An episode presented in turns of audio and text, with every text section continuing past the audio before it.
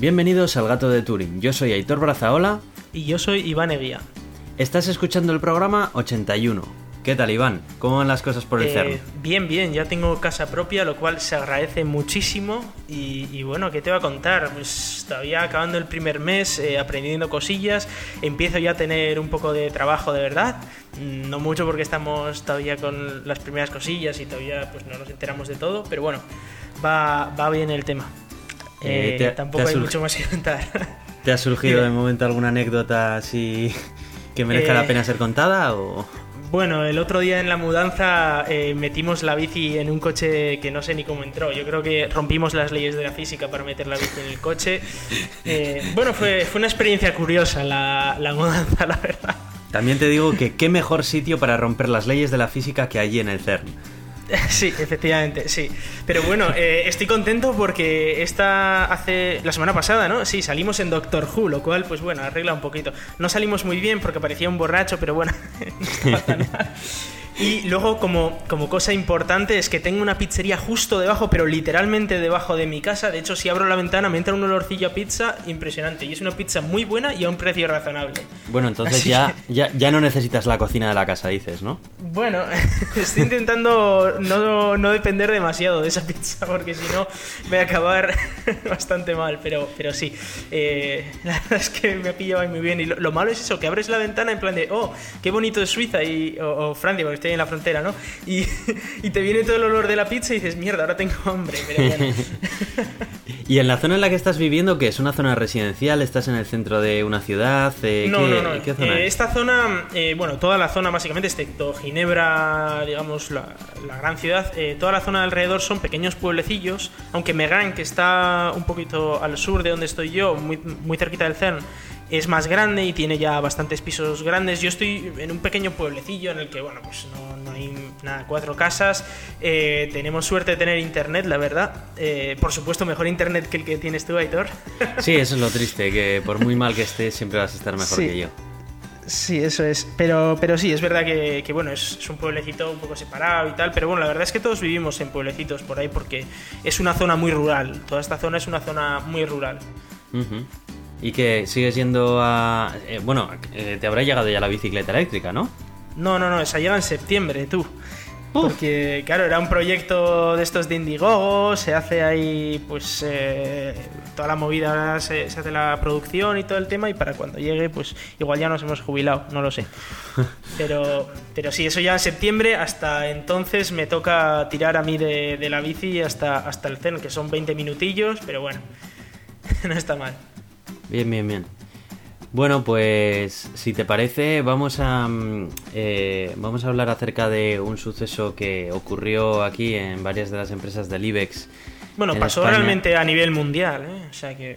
Sí, lo que, sí, bueno, en realidad también hubo varios hospitales en Gran Bretaña que se vieron no, no, afectados. Y en Estados Unidos, y en Estados Unidos, y to- sí. setenta y cuatro países fueron afectados por el ataque. Sí, eso es. Bueno, empezamos ya con el bloque de noticias y, y por supuesto estábamos hablando de, del ataque de WannaCry eh, que, que ocurrió hace un par de semanas y que bueno, como no hemos tenido podcast la semana pasada, el plan era hablar acerca de él en la semana anterior, sí. Así que no vamos a entrar mucho en detalle en acerca de, del virus en sí y todo esto porque yo creo que ya estaréis aburridos de, de escuchar resúmenes y tal, pero sí que me gustaría hacer un poco una reflexión, ¿no? De, de eh, qué alcance puede tener un, un tipo de virus como esto. ¿Y qué, qué precauciones realmente toman las empresas o creen que están tomando? Eh, por hacer un resumen rápido, por si hay alguien que haya vivido en una cueva en estas dos últimas semanas y no sepa de lo que estamos hablando, eh, estamos hablando de, de un tipo de virus que cifra todos los archivos de tu ordenador y te pide, te pide un pago a cambio para, para poder realizar todo el descifrado. Eh, Este, este virus hizo estragos principalmente en España, no, eh, se dio a conocer a través de Telefónica y, y en algunos hospitales también de, de Gran Bretaña. Y por lo que comentas tú también eh, hubo, también pegó bastante también por Estados Unidos y así, ¿no? Y... En Estados Unidos ya había parado más o menos cuando consiguieron... O sea, cuando llegó a Estados Unidos ya lo tenían casi parado, cuando se despertaron allí. Uh-huh. Este es un virus llamado ransomware, que no es... Bueno, el tipo de virus es un ransomware al final y, y no es la primera vez que ocurre algo así. Recuerdo que hace unos años también había otro parecido que era el de la policía, lo llamaban el de la policía porque te salía un mensaje aquel de que habías estado navegando en páginas chungas que no sé qué y que tenías que pagar una multa para... Bueno, en fin... No es nada nuevo, pero, pero sí que sí que es nuevo el, digamos, el, el vector de infección que, que es, fue a causa de una vulnerabilidad de, del protocolo S M B de, de Windows, que ya estaba parcheado, pero las organizaciones que se vieron afectadas, pues resulta que no tenían instalado ese parche de seguridad, e incluso muchas de ellas pues seguían utilizando sistemas operativos que ya hacía, hacía tiempo que habían dejado de tener soporte, como es el caso de Windows X P. Lo cual me da que pensar bastante, porque justo dio la casualidad de que eh, yo en el máster hace precisamente la semana anterior, eh, en una de las asignaturas estamos eh, yendo a visitar o nos están trayendo a C E Os, directores de informática de grandes empresas, ¿no? Hemos estado entre, entre otras empresas con el de con el de Iberdrola, I M Q, etcétera, ¿no? Y la, en la última la que visitamos fue la de E I T B. Y estuvimos hablando con el C E O y una de las cosas que a mí me llamó la atención fue el montón de usuarios que yo estaba viendo utilizarle, utilizar los ordenadores con Windows X P, y me llamó la atención y yo le, le pregunté, oye, eh, ¿realmente por qué tenéis tantas personas utilizando Windows X P aquí, no? Y la respuesta eh, fue poco más que un cachondeo, ¿no? Eh, en primer lugar, eh, la, mi pregunta se tomó como un... como un resquicio de modernismo, ¿no? De, de modernismo absurdo, de lo moderno por lo moderno. Eh, recuerdo que empezó a citar a, lo, a los Macintosh y que los jóvenes de hoy en día queríamos tener todo lo último, pero que no se puede, que no sé qué, y, y yo le intentaba hacer ver que realmente no se lo estaba diciendo por eso, sino porque realmente esos equipos son un coladero de vulnerabilidades. Estamos hablando de un sistema operativo que sale hace quince años ya, que la propia empresa que lo ha fabricado te está diciendo que te muevas a versiones más recientes, y, y aún así sigue habiendo C E Os que defienden a capa y espada el uso de todos esos sistemas operativos viejos, que hoy en día hay alternativas y, y que realmente no los cambian porque el esfuerzo técnico y la inversión económica que hay que hacer para actualizar todos esos equipos creen que no les compensa, con tal de seguir manteniendo eh, la retahíla de software eh, que, que están utilizando a día de hoy. Yo no conseguía hacerse, hacerle bajarse del burro, pero, pero es que yo le veía al hombre que estaba súper, estaba confiando ciegamente en todas sus medidas de seguridad perimétrica, sus firewalls, sus, eh, sus, en, sus routers, su, etcétera, y luego el, el nodo final donde realmente se está moviendo la información de, de, de todo lo que está manejando la compañía, realmente es un ordenador que tiene diez años Y, y ejecuta un sistema operativo de treinta y dos bits que se ha dejado de dar soporte, ¿no? Eh, no sé, eh, una semana después, cuando estalló todo esto, recuerdo enviarle a mi profesor la noticia para que se la haga llegar a su amigo el, el C E O de, de E I T B, ¿no? Y, y bueno, pues en plan, pues para que vea que no se lo estaba diciendo de coña. No sé, no obtuve respuesta, supongo que se lo mandaría, pero, pero preferiría no contestarme a través de mi profesor o qué, pero no sé. ¿Tú qué piensas acerca de todo esto, Iván? Bueno, eh, bueno, primero es una vulnerabilidad que ya está parcheada ya por marzo, o sea, no es, es algo que se conocía desde enero, me suena, o febrero, y se parcheó en marzo. La actualización salió el catorce de marzo, con lo cual habían tenido dos meses de tiempo para, para actualizar.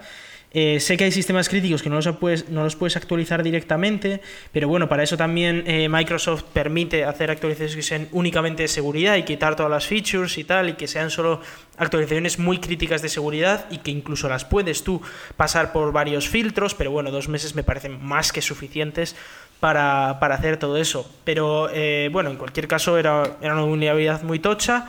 Eh, que, que bueno, era vulnerable todos los sistemas operativos de, de Microsoft, ¿no? Desde Windows X P hasta Windows diez, eh, con, incluidos todos los eh, sistemas operativos de servidor, etcétera. Bueno, era, era muy bestia la, la vulnerabilidad.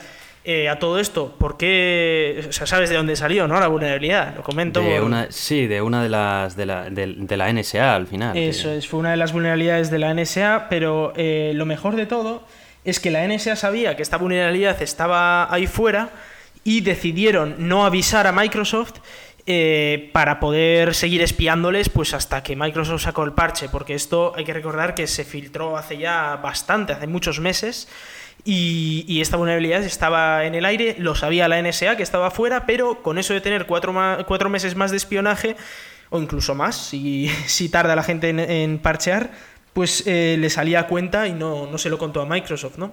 Microsoft encontró esa vulnerabilidad gracias a, a las filtraciones. Por supuesto, la N S A en ningún momento colaboró con, con Microsoft y, bueno, pues cuando Microsoft ya sacó el parche, eh, pues por lo visto para mucha gente era demasiado tarde para actualizar en dos meses, ¿no? Eh, una vez más, vivimos ante, ante una sociedad en la que sus propios gobiernos están intentando reventar a, su propio, a sus propios ciudadanos y, y aquí no pasa nada, no sé. Ya es, es un poco triste, ¿no? Porque además, eh, de hecho, bueno, no sé si te acuerdas cómo se paró la, la infección y es que Eh, el software que básicamente se, se habían calzado todo el código de, de la N S A tenía un, un sistema para pararlo, una, una puerta trasera que era si registrabas un dominio por, por diez eurillos eh, paraba paraba el, el este. Entonces pues hubo un surfero por ahí de la costa oeste que lo paró al levantarse por la mañana y prácticamente no se infectó nadie en Estados Unidos, o se infectaron muchísimo menos gente en Estados Unidos. Eh, la gracia es que, claro, esto era un, una puerta trasera que la había puesto la propia N S A en el propio código. La gracia es que ahora han salido nuevos viruses sin esa puerta trasera. Así que claro, ya puede ir la gente actualizando sus sistemas porque va a venir otra ola. Claro. Es que sí, venimos sí, en las es mismas. Es muy fácil, ¿no?, quitarle ese, ese interruptor al código. Claro, eso y, es. Y esto, eh, le quitaron es el código. Una rama de un if. Eso es. Le, o sea, le, no le quitaron la puerta trasera. En, en cuanto se dieron cuenta, en cinco días había salido un, uno nuevo que, que ya no tenía la puerta trasera. No me acuerdo ahora mismo el nombre, pero bueno, había salido ya, ya uno nuevo. Y, y yo este es el problema que veo, ¿no? De que eh, las organizaciones de, de inteligencia estas, ¿no? Eh, que, que lo que hacen es buscar vulnerabilidades y luego no las reportan. Es que no es que estén diciendo, oh, voy a encontrar un fallo en Windows para avisar a los de Microsoft y que lo arreglen. No, no, no. Y voy a añadir algo más. Es, ya no es solamente que no lo reporten, sino que tampoco sufren ningún tipo de consecuencia. Claro, eh, claro. Cambiemos, eh, cambiemos un poco el protagonista de esto. Si fueras un particular y digamos que tú habrías encontrado exploits zero day y te estés, estés haciendo uso de ellos durante una temporada y por lo que sea, esos exploits eh, lo, te los roban o, o pierdes el control sobre ellos o llegan a otras manos, se hacen públicos y se sabe el origen que los tenías tú y que habías estado utilizándolos durante un tiempo, eh, ¿eso no sería ilegal? O sea, ¿no te estarías enfrentando a cargos legales? Sí, sí, porque, por supuesto que sí. Sí, ¿no? Eh, hasta donde sí, sí, sí, yo sí, sé sí, que tampoco claro, pero es que esto es una organización entendido. gubernamental. Aquí claro, ya pero... sabemos que para la N S A y tal las leyes no se aplican tanto. Eso es, ese es el, ese es el tema, ¿no? Que ¿cómo puede ser que a esta gente se les escapen todas estas cosas y se vayan de rositas y a nadie le... y, y, y no haya ningún, ningún tipo de, de organización ni entidad que sea capaz de hacerles frente y de hacerles pagar por, por, por lo, es que las consecuencias más, de sus actos? Más allá de eso, una vez eh, se filtraron estos exploits, lo primero que tendría que haber hecho la N S A es avisar. Es, vale, hemos estado cinco años espiándoos a todos con estos exploits, pero es que ahora esos malos que llaman a los terroristas, eh, que son malos, por cierto, por si alguno se me enfada, eh, tienen ahora ese exploit. Entonces ahora lo que hay que hacer es avisar a las marcas para que lo arreglen lo antes posible para que esos terroristas no nos ataquen. O sea, de... de primeras es lo primero que tienes que hacer. Ni pues colaboran no, con callaron, las marcas, claro. Ni colaboraron con las marcas. Es que Microsoft sacó un, un, un vamos, como un pequeño, una pequeña nota de prensa diciendo que eh, incluso después del parche y de todo el rollo, la N S A no se había puesto en contacto con ellos para nada, que habían pasado olímpicamente de ellos. Entonces, que les daba eh, igual, totalmente. Les daba, les daba lo mismo, igual. O sea, estaban colaborando con terroristas, básicamente, los de la, la N S A, lo cual, pues, eh, me parece muy grave, sinceramente. Me parece muy grave. Lo cierto es que eso, eso debería de... un comportamiento así de una organización, independientemente de si sea gubernamental o no, eso debería de estar castigado de alguna manera. Lo que no puede ser es que pasen estas cosas y, y a la N S A ni le salpique, ¿sabes? Le dé absolutamente sí. igual... Y, y sigan funcionando tan normalmente como lo hacían hace, hace tres meses. Es, es una cosa sí, que yo, sí, sí, es... la verdad es que no, no logro entender. Es terrible, la verdad, es, es una pasada. En fin, Bueno, pues eh, no sé si quieres añadir algo más acerca de este tema y si bueno, no, como, como curiosidad, noticia. Sí que es verdad que hubo una anécdota a lo largo de, del fin de semana ese que fue más, más grave, y es que eh, me acuerdo de, de un chico, me parece que era de Vietnam, que, que cobraba trescientos, trescientos euros al mes o trescientos dólares al mes, y le estaban pidiendo trescientos dólares de, para, pues, para desbloquearlo, ¿no? Y man, pues ya sabes que esta gente pues te pone un email, ¿no? Y te dice, oye, pues envíanos un email aquí y si tienes algún problema para pagar o lo que sea, ¿no? Pues porque ellos al final tienen soporte técnico para que tú puedas enviarles el dinero, ¿no? Ese es su objetivo uh-huh. final. Y fue muy gracioso porque les envió un email diciendo, oye, eh, cobro trescientos dólares al mes, ¿en serio queréis hacerme esto? Y eh, fue muy gracioso como la respuesta de los hackers fue, eh, pues no, la verdad es que no queremos hacerte esto, así que ya hemos desbloqueado tu, tu ordenador y, y cuando lo vuelvas a encender y se conecte a internet tendrás tus archivos. Sí. Y ya está, o sea, que fue como muy, ah, eh, qué bien, o sea, el propio soporte técnico de los hackers es, es mejor que, que el soporte técnico de muchas empresas, no sé. Muy gracioso. Sí, sí, ya, ya leí eso. De todas maneras, dejar claro que tampoco estamos eh, poniendo aquí a los hackers, a los autores del gusano como, como unos santos, ¿eh? Ojo, que luego no, no, porque por hicieron un se... ataque masivo sin ningún tipo de, de razonamiento, con el mero hecho de sacar dinero de todo el mundo, eh, de gente que probablemente pues no tenía ese dinero en muchos casos, eh, con lo cual pues a mí personalmente me parece muy mal lo que hicieron. Sí, eso es, independientemente de lo tengan o de que lo tengan o lo que no tengan, vamos, absolutamente lo que hicieron está mal y punto, y, y, y son unos delincuentes y eso es así, vamos, o sea, una sí. cosa no quita la otra, simplemente sí, sí. la anécdota sí que sí que es graciosa, sí, sí. porque yo recuerdo haberla leído también y me hizo bastante gracia, la verdad, pero, sí, pero sí. bueno, toda la gracia que te puede hacer algo así, ¿sabes? Pero, sí, fin. sí, pero bueno, a ver, sí, sí. Es lo que hay. Sí. Bueno, pues eh, vamos a hablar también de seguridad y esta vez relacionada con drones. Y es que D J I, uno de los fabricantes chinos más importantes de, de drones comerciales que existen en la actualidad, de los cuales yo hace poco les he comprado uno, que eso es algo que ya hablaremos más tarde. Ostras, eso no sé yo, ¿eh? Ah. No sabía yo bueno, eso. Venga, lo voy a adelantar, lo voy a adelantar. Me he comprado un D J I Mavic Pro. Ostras. Eh, ¿Sabes cuál es? No, pero me suena mejor que el que tenías. Sí, muchísimo mejor. Eh, tenía el A R-Drone, pero era un juguete. Este, nah. este es, graba cuatro K, tiene, Ostras. sí, sí, tiene una, tiene una distancia de, no sé si al menos dos kilómetros de, de distancia. Bueno. Sí, eh, es pequeño, se repliega sobre sí mismo como un transformer. Te lo puedes llevar en, cual, en la mochila, incluso puedes hacer que te, que te siga él solo, en fin. Es eh, una, una pocholada que todavía no ha, salido de la, no ha salido de la caja porque como no he parado durante estas semanas de trabajar y de estudiar, es muy sí, triste. Por eso, por eso todavía... nos falta un episodio, ¿no? Efectivamente. Y todavía este juguete pues no lo he podido ni sacar de la caja más que simplemente para verlo por fuera, así que no sé todavía ni si funciona y lo voy a tener que devolver o funciona bien y no hace falta. Así que bueno, ya te contaré. Sí, sí. Bueno, pues esta empresa de D J I eh, resulta que se ha dado cuenta de que varios de sus modelos de drones se estaban utilizando en zonas de conflicto armado eh, para, para distribuir bombas eh, creadas de, de forma casera, ¿no? Entonces encontrábamos casos en los que, por ejemplo, en Afganistán pues había rebeldes que estaban utilizando eh, drones comerciales de D J I, que puedes obtener uno por seiscientos euros, que es relativamente barato. Y pues le puedes enganchar allí un pepinaco y, y pues eso, pilotar con él hasta cerca de una base americana o donde sea y, y, y soltar el pepinaco allí y bueno, en fin, pues un peligro, ¿no? Claro, yo entiendo también a la marca, yo entiendo que a la marca esto no le hace absolutamente nada de gracia, ¿no? Que drones de su, de su marca y, sí, y, sí, y modelos bueno. que, que comercializa se estén utilizando para sus fines, para los cuales... no se han pensado inicialmente, porque si me dices que sería una Tendría empresa... Tendría tela que se hubieran pensado para eso, ¿eh? Claro, claro, no, pero se podría dar el caso que es una empresa de drones militares y que por lo que sea caen en manos del enemigo y pues bueno, es lo que hay, sería un... Claro, un porque en, ma- en manos de los aliados están bien.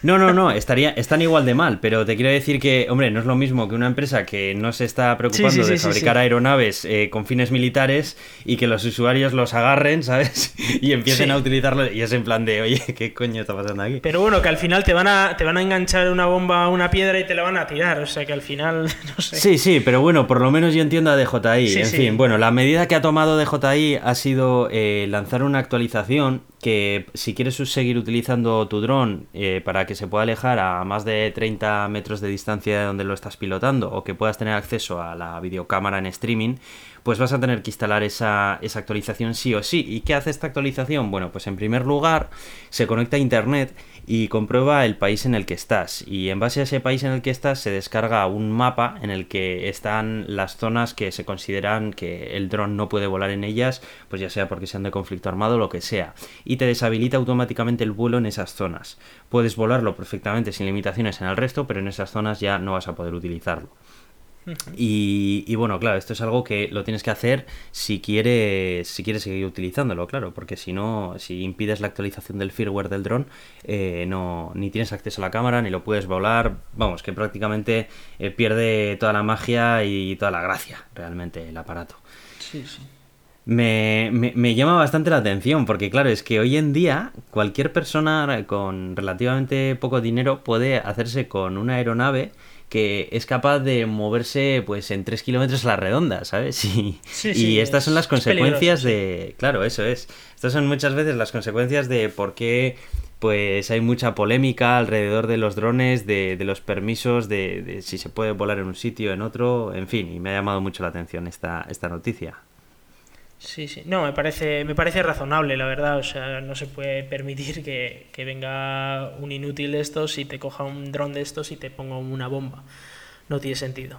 Joder, es que encima de D J I estaría, vamos, yo me imagino que... Sí, claro, es que te das cuenta de que tus productos se están usando para, para matar y, hombre, pues no te hace gracia, a no ser que seas un asesino como las empresas de armas, pues... Claro, a no ser de que sea tu negocio, básicamente, ¿sabes? Yo me imagino que eh, la, la toma de, de tomar esta decisión en, dentro de las oficinas de D J I sería una reunión bastante complicada. Yo me imagino ahí buscando sí. soluciones para intentar afrontar este problema. Y sí, bueno, sí. en fin, yo creo que la solución ni tan mal. O sea, me parece bastante elegante la solución, ¿sabes? Sí, es razonable. dentro razonable. de lo que dentro de lo que tal. Así que bueno, yo tendré que aplicar ese parche cuando lo encienda y lo configure por primera vez y mire a ver si funciona la unidad que me han enviado. ¿Y, ¿Y por ya ahí te ya te dejan volarlo o qué? ¿No es una zona sí. de conflicto? No, no, de momento, de momento por suerte no, no es zona de conflicto, no. Es que vives bueno. ahí en el monte, nunca se sabe, ¿sabes? Ahí no te llega casi el internet, no sé. ¿Ya se podrá bueno. conectar a internet el cacharro? Qué cabrón eres. Pero lo bueno de esta zona es que puedo volar perfectamente el dron. Mira tú por dónde. Sí, eso sí es verdad. Yo por aquí también, ¿eh? Te digo. Pero bueno. Ay, Dios mío. Vamos a hablar de otras cosas que vuelan y que no aterrizan tan bien como un dron. Cuéntame. Eh, bueno, hace ya un tiempo os hablamos de las sondas Schiaparelli de la Agencia Espacial Europea, que tenía como objetivo aterrizar en Marte a la vez que la sonda ExoMars eh, da, empezaba a dar vueltas alrededor de Marte. Lo de la sonda ExoMars fue estupendamente, pero eh, pues la, la sonda marciana, la que tenía que aterrizar en el suelo, eh, bueno, digamos que, como diría Elon Musk, tuvo eh, un... Se, se desasembló muy rápidamente. Digamos, se desasembló. Es que no sé cómo se dice en castellano. Se desmontó. Se desmontó, vale. Tuvo un, des, un desmontaje rápido e inesperado, vamos a decirlo así. Eh, y dejó un bonito cráter en, en Marte, porque Uf. impactó a, a quinientos, quinientos catorce, quinientos cuarenta kilómetros por hora, lo cual, pues hombre, pues ¿qué quieres que te diga? Pero es un golpe fuertecillo. Incluso Entonces, en la atmósfera de Marte. El suelo es igual de duro en todas partes. O sea, quinientos cuarenta kilómetros por hora, da igual da igual donde te lo des. O sea, que yeah. te, te la das igual. No, lo decía más que nada por igual por la gravedad o lo que sea. Que, sí, hombre, que, bueno, pues será, sería, como, sería como caerte aquí, en vez de a quinientos cuarenta kilómetros por hora, pues a ciento ochenta kilómetros por hora. Pero que el leñazo es sí. terrible, ¿vale? ¿Qué? Vale, vale.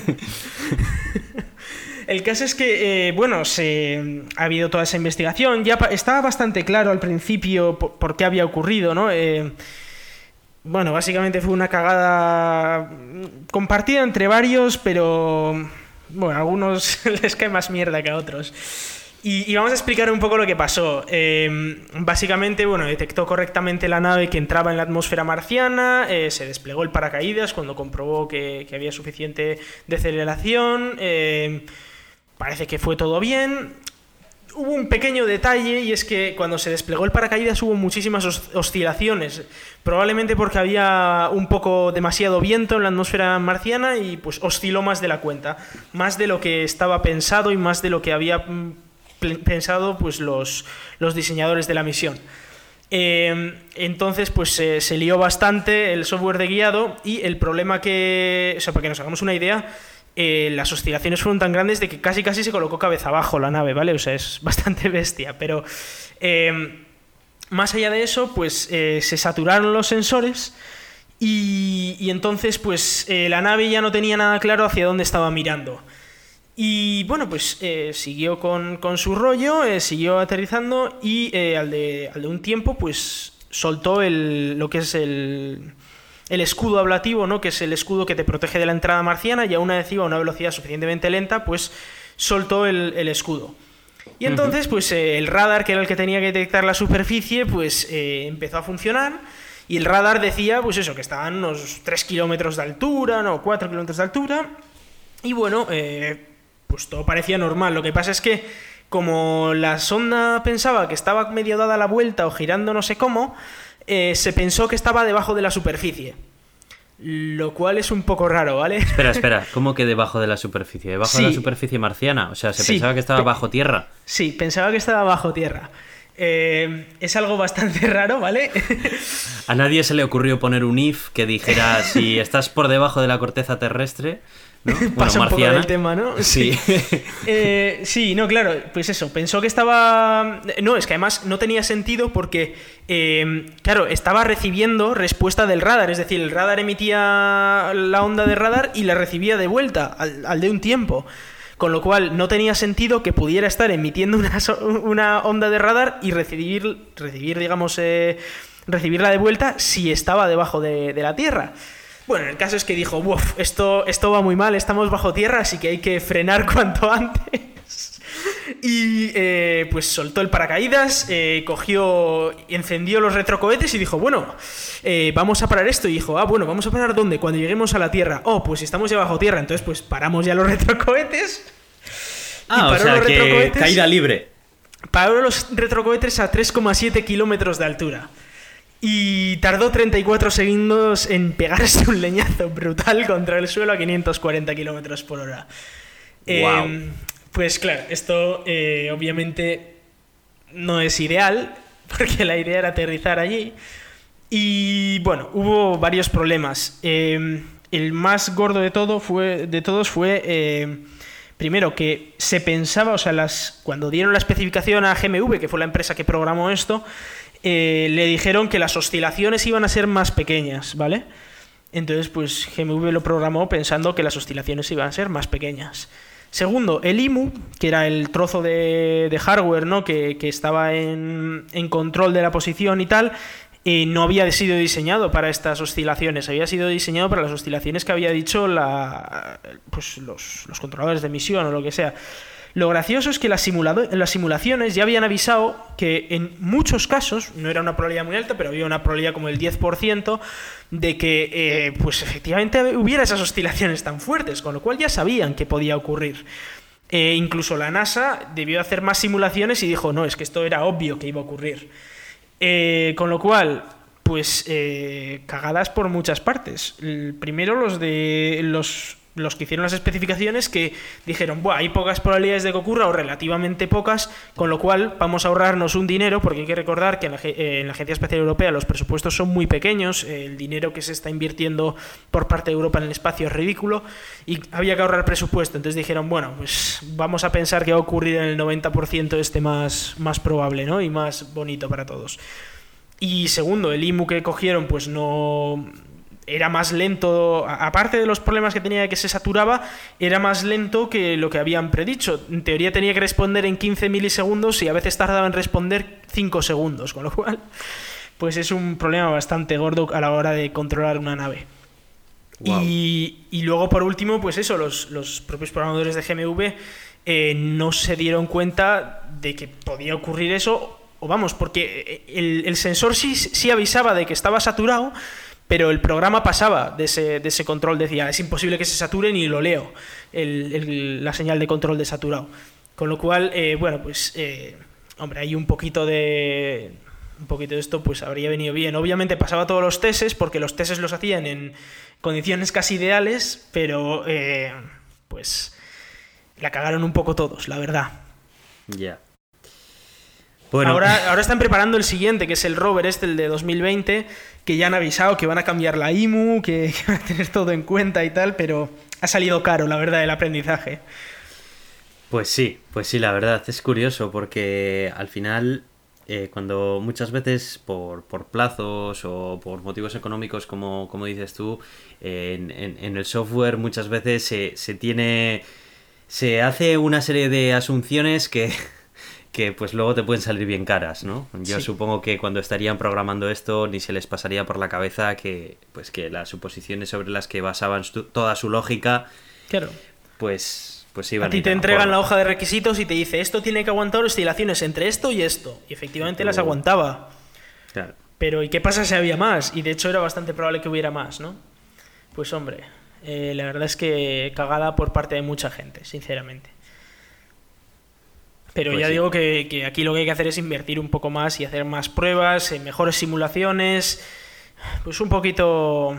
No sé, es que no se puede permitir esto. Es una También los plazos con los que han trabajado, eh, supongo que no serían unos plazos muy generosos, me imagino, con los que han trabajado, ¿no? Mm, no lo sé, no sé de los plazos, pero en cualquier caso parece ser que el motivo es más económico que otra cosa. Uh-huh. Pero sí, ya tenemos el resultado final y bueno, podéis leer en el blog de Daniel Marín explicado segundo a segundo prácticamente lo que, lo que ocurrió, lo cual se agradece desde luego para saber lo que pasó.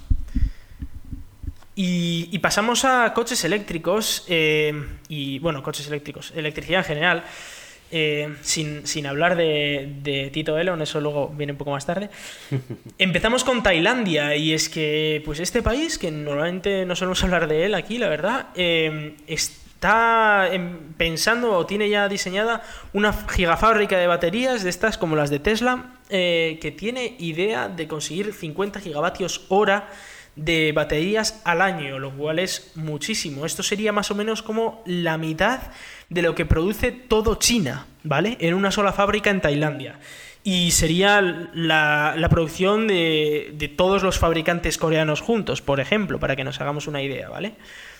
¿Y, y por qué van a hacer estas cosas? Pues básicamente la idea es parecida a la que tuvo Elon Musk, es eh, necesitamos coches eléctricos, necesitamos almacenar energía que producimos pues con el sol, por ejemplo, a las noches, o necesitamos eh, energía eólica cuando no hay viento y hay que almacenarla en algún sitio para no interrumpir los servicios.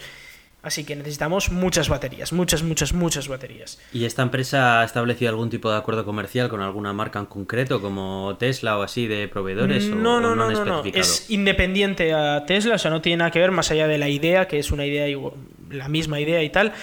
Eh, lo que sí que es verdad que, claro, eh, se está hablando de que no va a servir, o sea, va a tener que exportar, con lo cual pues habrá que ver a qué a qué sitios eh, exporta. Se habla L G, Samsung, eh, a los que también pues está Tesla intentando meter ahí el, sus baterías y tal, y bueno, habrá que ver. En cualquier caso, parece que parece que hay más de una empresa que está viendo en el futuro que va a haber que construir varias de estas gigafábricas. Según Elon Musk, son cien las que se necesitan.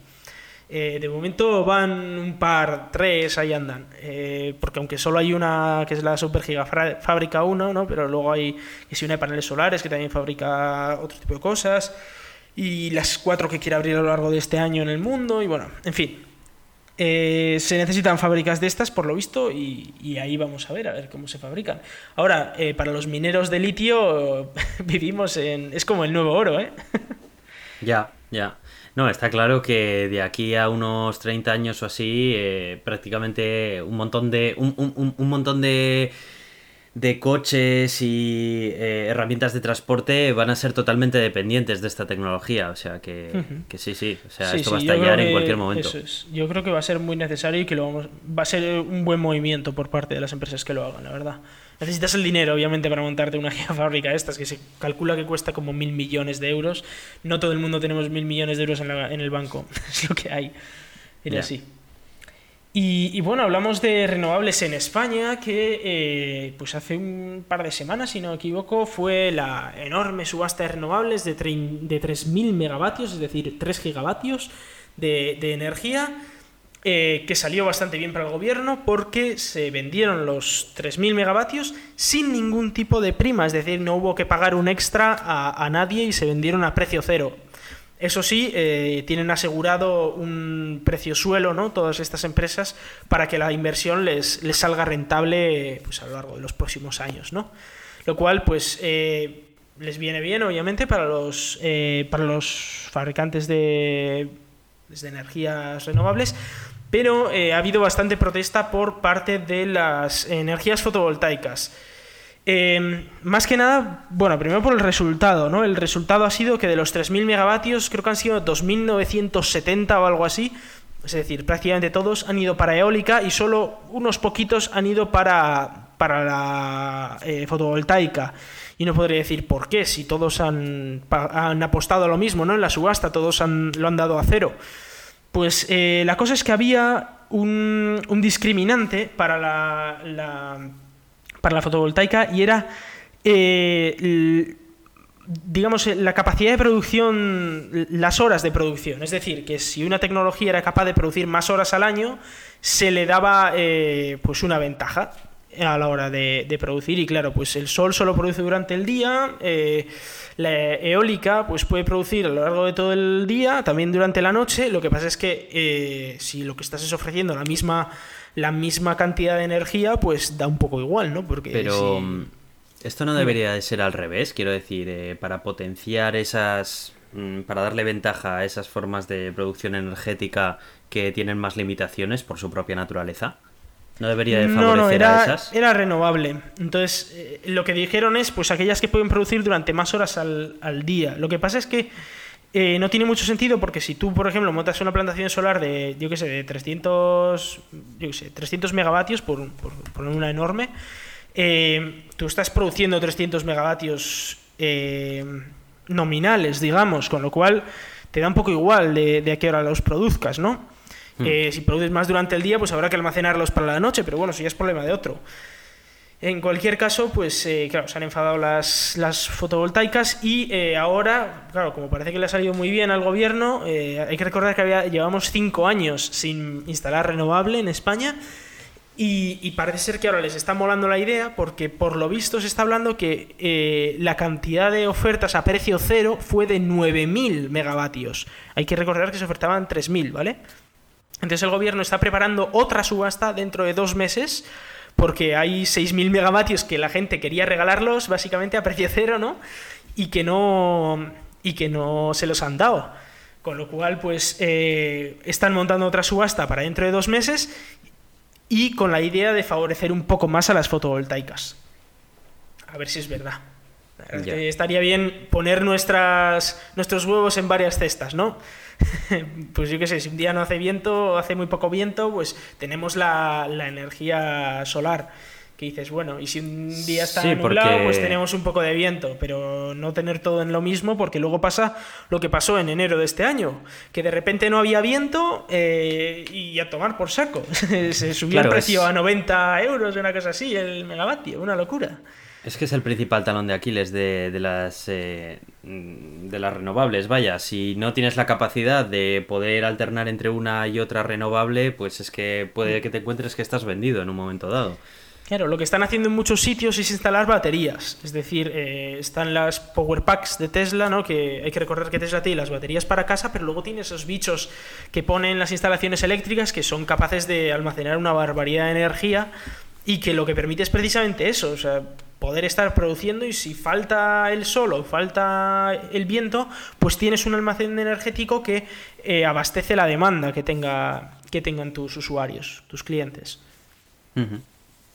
Así que bueno, habrá que ver un poco cómo se desarrolla, pero bueno, en cualquier caso siempre son buenas noticias que se favorezca las renovables, a pesar de que para cuando vuelvas de cinco aquí. años. Claro, para cuando, cuando vuelvas. Vuelva, pues... Pues que está aquello un poco mejor, ¿no? Que, que yo vaya por la calle y vea Teslas, que en mi casa no haya energía que no sea renovable. Bueno, igual estoy pidiendo demasiado, ¿no? Porque es España, pero bueno. No sé, por lo menos que haya un poquito más de renovable. Sí, sí. Y, y bueno, vamos de una semi buena noticia eh, a, a una que ha sido bastante mala, la verdad. Y es que el Ayuntamiento de Las Rozas, en Madrid, ha rechazado la moción a favor del coche eléctrico. Eh, básicamente, había... Bueno, la, la moción decía, ¿no?, cosas como, por ejemplo, eh, reducir el impuesto municipal, el setenta y cinco por ciento, pues para fomentar ese coche eléctrico, ¿no?, porque ya bastante están pagando con su salud el que haya tantos coches de gasolina, con que encima pues eh, no se les abarate un poco el precio a los coches eléctricos. Eh, también se habla de poner algunos puntos de recarga y, eh, bueno, pues al final ha salido eh, doce votos en contra, diez a favor y dos abstenciones, con lo cual pues no ha sido aceptada. Y eh, más allá de pues que es una, es una putada, digamos, que no se favorezca el coche eléctrico teniendo la situación de contaminación que tenemos, eh, está en las explicaciones de, de por qué, ¿no? De, de por qué ha habido, de por qué se ha votado en contra. Hay que recordar que el voto en contra ha sido únicamente del P P y los demás, los que han votado a favor, han sido pues todos los demás partidos. Lo que pasa es que en el concreto en Las Rozas pues tenían eh, esos doce escaños, con lo cual ha salido lo que, lo que ha dicho el P P. Y eh, la gracia estaba en eso, en, la, en los comentarios que, que daban algunos, ¿no? Eh, pues como decían, no, hombre, pero si es que estas medidas tienen que ser a nivel nacional. Y dices, hombre, es el impuesto municipal, no sé qué tiene que ver el gobierno nacional a esto, ¿no? O, o cosas como, por ejemplo, que dice, no, si todo el mundo que tiene un coche eléctrico lo carga en casa, porque, claro, todo el mundo tiene garaje particular en casa. O pues cosas como, va, nadie necesita un coche eléctrico que, que tenga mucha autonomía, así solo para moverse por el pueblo y tal. Ha sido bastante esperpéntico. Eh, en fin, hablaban de que, por ejemplo, que no, no era relevante que hubiera un punto de recarga en las calles de, del pueblo, porque pff, ¿quién va a querer cargar un coche eléctrico? Pues hombre, si nadie lo tiene, pues nadie, obviamente. Hombre, yo me imagino que en Las Rozas, que no hay poco dinero precisamente... Supongo que ahí habrá más de un coche eléctrico y no barato, además. O sea, algún, puede que no, pero, pero aunque, aunque, aunque no hubiera coches eléctricos, el objetivo es fomentarlos, no decir, ah, bueno, como no hay, pues no hacemos nada. No, no, como no hay, haz algo para que los haya, porque te estás matando con, el, con la contaminación y, y ya no solo el planeta, es que hay muchísimas muertes al año por culpa de la contaminación, con lo cual, no sé, me parece bastante ridículo. Eh... Cosas como, por ejemplo, pues eh, no querían hacer esto, pero eso sí, han ratificado los cuatrocientos mil euros anuales que se gasta el ayuntamiento en corridas de toros, ¿eh? Porque, claro, hay, hay prioridades. Lo de nuestra salud no es tan importante, pero ver cómo, cómo se tortura y asesina a, a un animal, eso está guay. En fin, eh, en fin. Es lo que hay. Es lo que tenemos, el esperpento español eh, en su estado más mítico, ¿no? Como, como se escribía hace un montonazo de años, ya no me acuerdo hace cuántos años. Pero sí, ahí estamos. Por otro lado, tenemos Barcelona, que parece ser que aquí algo sí que están haciendo, y es que están eh, ampliando la red de puntos de recarga rápida, que son estos puntos de recarga que no tienes que tener ocho horas el coche ahí aparcado, sino que en tres horas se te recarga, o incluso en menos si no necesitas tanta electricidad. Pues eso, si, si quieres hacer solo cien kilómetros, igual en una hora pues ya lo tienes ya preparado, ¿no? Y, y encima no solo es que sean puntos de recarga rápidos, sino que encima son gratuitos, eh, lo cual pues eh, efectivamente viene, Joder. viene muy muy bien para todos aquellos sí, que, sí. que quieran tener un coche eléctrico, y están básicamente eh, llenando toda la ciudad e incluso zonas aledañas a la ciudad de Barcelona de estos puntos de recarga gratuitos y, y de carga rápida, ¿no? Lo cual pues viene muy muy muy muy bien. En este caso han sido diez nuevas estaciones, lo cual pues viene muy bien. Eh, tienen eh, tres tipos además de formatos de carga: Meneques, Chademo y Combo C S S. Eh, los dos últimos, Chademo y C S S Combo, son los más usados, digamos, pero eh, en cualquier caso, pues si tenéis un coche que tenga Meneques, pues también lo podéis usar. Eh, todo esto viene eh, de la empresa A M B, que pues está montando pues ese tinglado de puntos de recarga alrededor de todo Barcelona, toda la provincia y sobre todo pues lo que es en el centro de la ciudad. Bueno, te veo muy puesto en temas de, de, de puntos de carga y tal, ¿eh? Cualquier día te nos compras un Tesla, por ahí apareces... No digas nada, no digas nada. Cualquier día apareces por ahí con... En fin. Ya habrá momento bueno, de hablar de cosas. Bueno, venga. Eh, empezamos con nuestra sección favorita del podcast. Sí, Tito, Tito Elon. Eh, bueno, además es que vamos a hablar mucho de Tesla... Porque, eh, bueno, eh, ya sabemos que en apenas, en menos ya de dos meses, en apenas un mes y medio, se presenta el Tesla Model tres, que es ese coche que eh, cambia un poquito esos lujos que tiene el Model S, cosas como que se te abre la puerta sola o, o que tienes pues, un montón de, de cosas super guays, eh, las cambia por un coche más sencillito, que no es tan lujoso, está muy bien, o sea, es un cochazo aún así, pero eh, no cuesta cien mil euros, sino que cuesta esos, vamos a decirlo, cuarenta mil, cuarenta y cinco mil euros, ¿no? Y claro, lo van a hacer, van a hacer la presentación definitiva en julio, y hay que recordar que Tesla no hace anuncios de televisión, pero está haciendo marketing, pero muchísimo. Sí, y a Tesla también se le, está, le están ayudando mucho eh, los propios los, usuarios. Los usuarios, eh, claro, pero es que Tesla sabe lo que hace. Tesla sabe que como tres veces por semana saca sus coches a pasear por la zona y todo el mundo empieza a sacarles fotos y pone cosas en internet y bueno, y todo el mundo empieza a especular y demás. Sí, sí, Entonces, sí. Eh, vamos a empezar con, con un detallito, y es que primero han publicado un comparador entre el Model S y Model tres. Esto es la primera vez que veo yo hacerlo en una marca, y están eh, antivendiendo, como decía eh, Elon Musk, el Model tres. Están intentando perjudicar las ventas del Model tres porque tienen miedo de que mucha gente que esté dudando entre el Model tres y el Model S se vaya al Model tres. Eh, y por eso están diciendo que eso, que, que el Model tres eh, pues es un coche pequeño, que no es tan potente, que no es tan lujoso. Remarcan que, sus carencias. Claro, yeah. Dices, joder, tienes el Model S, que es un cochazo que, que es muy lujoso, que es muy rápido. Hablaban, ¿no? Que, que puede ser tan rápido como de cero a cien en dos coma tres segundos, ¿no? Mientras que el Model tres son cinco coma seis segundos, es lentísimo. Uy, por Luego... Dios, ¿qué voy a hacer sí, yo sí. con eso? En cinco coma seis segundos te da tiempo a, yo que sé, a dormirte la siesta o algo, ¿no? Porque, claro, eso es lentísimo. Y luego claro. Cosas como decir, joder, si es que el Model S mide cuatro metros ochenta y cinco y el Model tres es tan cortito, solo mide cuatro metros treinta. Es, es un cochecito de andar por casa, ¿sabes? Claro, ¿dónde vas a tener la mitad de la, par- de la plaza de aparcamiento vacía con el Model tres? Porque todos sabemos que en Europa los, las plazas de aparcamiento son de diez metros por diez metros, por si lo quieres meter en diagonal. Claro, claro. y, y bueno, eh, han hecho esa comparativa eh, en el que, pues por ejemplo, hablaban de que el, el, el piloto automático va a ser el mismo para ambos, van a tener todos, eh, tanto el Model tres como el Model S, un piloto automático de máxima calidad, por supuesto pagándolo aparte. Eh, va a haber muchísimas menos configuraciones del Model tres, así que entendemos pues que cosas como eh, los tipos de rueda, eh, las Fíjate, diferentes... Solo, solo cien, solo cien. Solo cien tipos de combinaciones, mientras que claro. El Model S tiene mil quinientas combinaciones, es decir, que cien son pocas, pero eh, o sea, hay que tener en cuenta que yo que sé, si, si le cambias la rueda ya es una combinación, pero es que si le cambias, por ejemplo, la rueda y... Y yo qué sé, y los cristales tintados ya son cuatro combinaciones porque son todas las posibles eh, combinaciones entre, entre ellas, ¿no? Entonces, cien son pocas, pero se está hablando de que eso podría ser solo el inicio, porque... Bueno, pocas tampoco me parecen tan pocas, está un poco de coña, ¿eh? O sea, eres... me parece que están bien.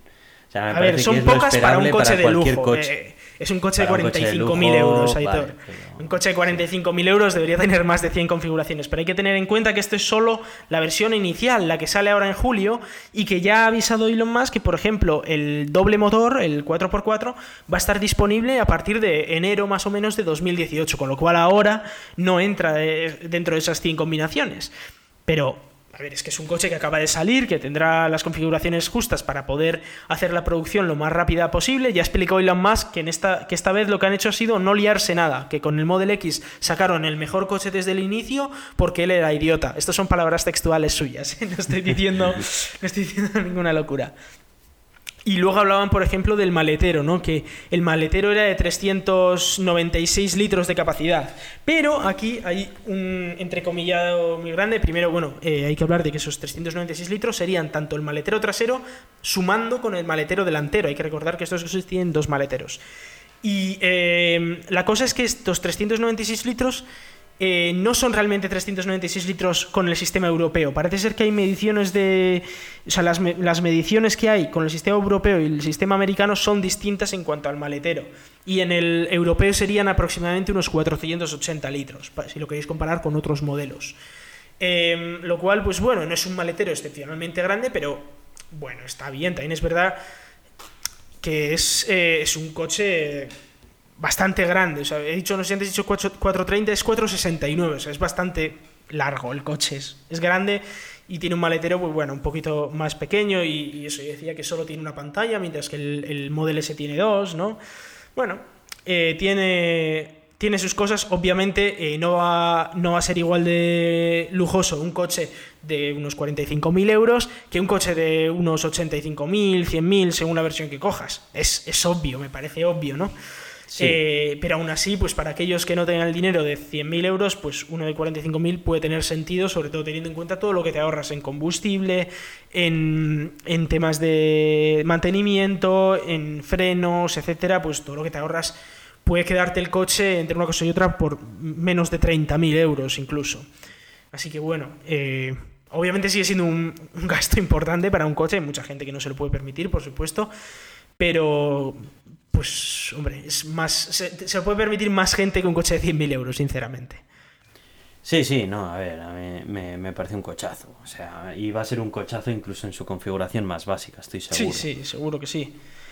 Eh, hablando sobre, seguimos hablando del coche, y es que, eh, pues como decía, le están paseando mucho. Bueno, hay muchas versiones, ahora están eh, haciendo las release candidates, ¿no? Las, los prelanzamientos, están probando un montón de configuraciones del coche y eh, pues tienen, sabemos que tienen al menos cuarenta y nueve coches funcionando, porque uno de ellos tenía una marquita de que era el número cuarenta y nueve, así que sabemos que al menos hay cuarenta y nueve. Y lo que hacen es, básicamente, le dan un paseo por Palo Alto o, bueno, o incluso por San Francisco, como, como lo vimos, eh, hemos visto esta semana unas fotos en Lombard Street, no sé si te acuerdas, Aitor, cuando estuvimos por allí, sí, bajando por la calle, sí, esta sí, muy sí, sinuosa, sí. Pues dos Teslas, uno delante del otro, bajando por la calle muy sinuosa. Primero imagino que para probar un poco las suspensiones en una calle así, pero lo que es seguro es que era para que la gente lo viera, para que la gente sacara fotos. Y vamos, que es que estaban hablando y que estaban casi casi haciendo un photoshoot, que eso parecía que, que lo estaban haciendo a propósito, ¿no? Eh, Estoy seguro de que lo hacían a propósito. Sí, sí, sí. Es bastante probable que lo estaban haciendo a propósito. Hemos visto por primera vez eh, un Tesla Model tres cargando en un supercargador, con una apertura pues un poco diferente, ¿no? Los Model S, que estás a ver para arriba en vez de para un lado. Bueno, aquí hay teorías conspiratorias de todo tipo. Eh... Hemos visto diferentes colores, los hay en blanco, en azul oscuro, en rojo, en gris y en negro. Y ha salido uno nuevo que es como un rojo granate que se parece mucho a la versión Signature del Model S, que era una versión para aquellos que ponían un depósito muy alto en la reserva y tal del Model S al principio, y que, como Elon Musk ya dijo que iba a haber algo especial para aquellos que hubieran reservado el primer día antes de que abrieran la reserva eh, oficial en internet, esos ciento quince mil afortunados que sin ver el coche decidieron poner mil euros, eh, pues parece ser que va a haber un regalito para ellos. Y pues se está hablando de que podría ser ese color de coche. Claro, la gente lo que dice es: oye, no nos des un color de coche, danos supercargadores gratuitos, ¿no? Sí, yo entiendo que es más lógico, porque también sí, al que final, pero el dinero un, es un el color... dinero. Claro, yeah, no, pero el color puede no gustarle a todo el mundo, efectivamente. Es que es eso, es que es eso. eso sí, digo, sí. Que igual dices: hombre, pues muchas gracias por darme este color, pero es que no lo quiero, ¿sabes? Porque sí. Yo lo quiero, yo qué sé, en azul, porque el azul a mí es el que el color que me mola. Sí, sí. Y ya está. Uh-huh. Y luego, eh, algo que se protestaba mucho del Model X era que no se le podían poner vacas al, al coche, eh, pues porque precisamente las alas de gaviota estas que tiene, pues no permiten que haya nada en medio. Y hemos visto un Model tres que tenía una vaca y un cuadrado arriba que no está muy claro lo que es. Hay gente que dice que es algún sistema de prueba de LIDAR, otros dicen que es un peso muerto para probar la vaca, bueno, en fin. Pero que va a haber vaca para el Model tres, para aquellos que no les sirva con el maletero, con los dos maleteros. Y, y bueno, eh, hemos tenido, la verdad es que una semana bastante loca con, con el Model tres. Y eh, eso, la, la novedad que, que os comentaba es que además va a haber una presentación ahora el dos de junio, si no me equivoco, es decir, en, en una semanita, en la que eh, varias personas han sido invitadas, varios V I Ps, aquellos que han conseguido convencer a cinco perso- al menos a cinco personas con que se compren un Model S, han sido invitados. Y eh, vamos a poder ver probablemente eh, alguna cosita, o vamos a poder tener alguna información sobre el Model tres ya en, en apenas una semana gracias a, a esto. Eh, os recomiendo ver los artículos que, que hemos pasado porque, bueno, eh, Elon Musk ha dado un montón de informaciones diciendo ahí cositas, ¿no? Eh, le preguntaba a uno en plan de, oye, estoy pensando en comprarme un Tesla, pero no sé si esperar al Model tres o cogerme el Model S, porque soy muy, muy grande, soy muy alto, ¿y qué me cojo? Y decía Elon Musk, ah, cógete el Model S porque es más grande, vas a estar más a gusto, por supuesto. Era, era muy gracioso. Caro. Sí, sí, y solo te cuesta unos sesenta mil euros más, ¿sabes? Como tres veces lo que te cuesta el otro, no pasa nada, hombre. Es, es muy gracioso, la verdad, ver, verle cómo vende, ¿no? Y, y el tío haciendo una entrevista diciendo, joder, si es que no sé qué es... Eh, eso fue en, en la reunión de inversores, que decía, no sé qué es lo que estamos haciendo mal. Todas las semanas saco yo noticias y hago todo lo posible para que la gente no reserve el Model tres, pero las reservas siguen subiendo. Eso era muy gracioso. Pero sí, sí... Eh... Es, es lo que tiene este coche. Eh, veremos bueno, también, cuando lo presenten, ¿no? A ver cómo es. También, eh, eh, como, como le ha pasado a Apple más de una vez, eh, es mejor canibalizarse a uno mismo con un, un propio producto de tu marca a que venga la competencia y, hmm. y te quite y, y, y te quite el mercado, ¿no? O sea, sí. a, al final cuando, Steve, eh, cuando Apple sacó el iPhone...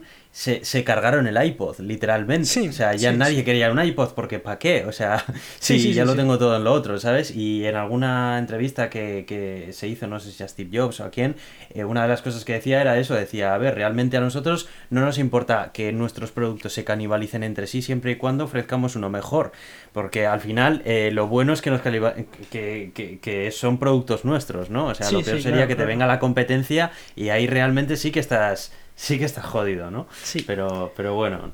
Sobre fin. La competencia, decir que, no sé si os acordáis del Chevrolet Bolt este, el, el que en España iba a ser el Opel Ampera E, en Europa en general, eh, uh-huh. que en teoría iba a salir ya, que habían adelantado muchísimo los planes, y de hecho uno de, las, de los spots publicitarios que, que tenían para los que se habían reservado un Tesla Model tres era, bueno, puedes esperar un año y medio para tu coche eléctrico, o...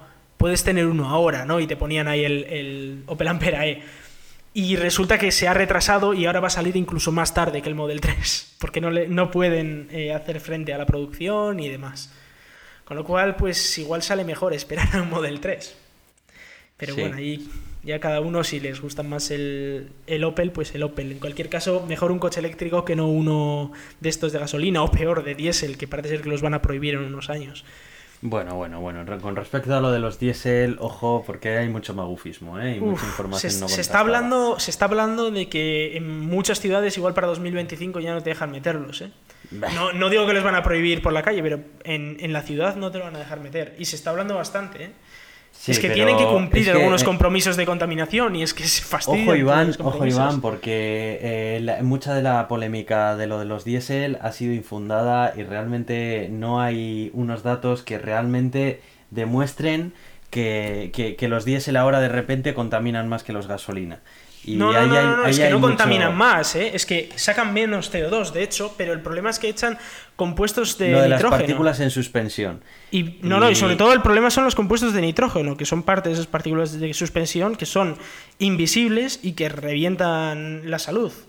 Que eso no lo produce tanto uno de gasolina. Sí, ojo, pero pero es que ahora ahora hay muchas personas que se están llevando la sensación de que es que ahora resulta que los gasolina eh, eh, son, son mejores para la salud y tampoco es eso, ¿sabes? Eh, y aquí hay a ver, mucho... Si, si hay que decidir entre uno de gasolina y uno de diésel, es más saludable uno de gasolina, pero no especialmente más saludable, obviamente. O sea, mm. Yo no estoy de acuerdo, pero bueno, ese es otro tema. Nos podríamos si no estar de acuerdo, aquí... no, si esto, Aitor, esto es matemáticas. Esto no, es... ya, ya, ya, pero, o sea, quiero decir que he estado leyendo acerca del tema y, y realmente no, no es, no es así. Lo que pasa que eh, de hace unos meses atrás, de, bueno, de hace un par de años atrás, se está empezando a ver como una campaña contra, contra el antidiésel, que antes resulta que el diésel era la salvación y ahora de repente sí, pero... ha pasado a ser eh, lo peor claro, claro, de, porque... del universo mundial. Pero porque y, cuando y salió es, el diésel, cuando salió el diésel... Cuando salió el diésel era algo que generaba menos C O dos y que consumía menos combustible, con lo cual, claro que era la salvación. En aquel momento lo único que se veía es, oh, hay C O dos y oh, nos quedamos sin combustible. Es decir, que si un coche consume menos combustible y emite menos C O dos, pues es estupendo. Lo que pasa es que se olvidaron de la parte de los compuestos de nitroso y eso revienta la salud. De hecho, eso es un mayor problema hoy en día ya en las ciudades que el C O dos. O sea, están los, los indicadores saltan por los compuestos nitrogenados y no por el C O dos. Bueno, pues eh, que parece ser que, que, que Elon Musk ha estado jugando con la aplicación de Twitter y se nos ha venido arriba otra vez.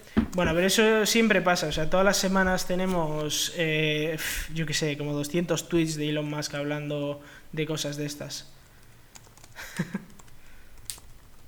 Wow, wow, wow, espera, espera, espera, ¿qué estoy viendo? ¿Qué estás actualizando aquí en el guión? Nada, lo, lo, hablamos, lo hablamos ahora enseguida. Vale, vale. Eh, ¿Quieres comentar algo más acerca de, de lo de Elon Musk?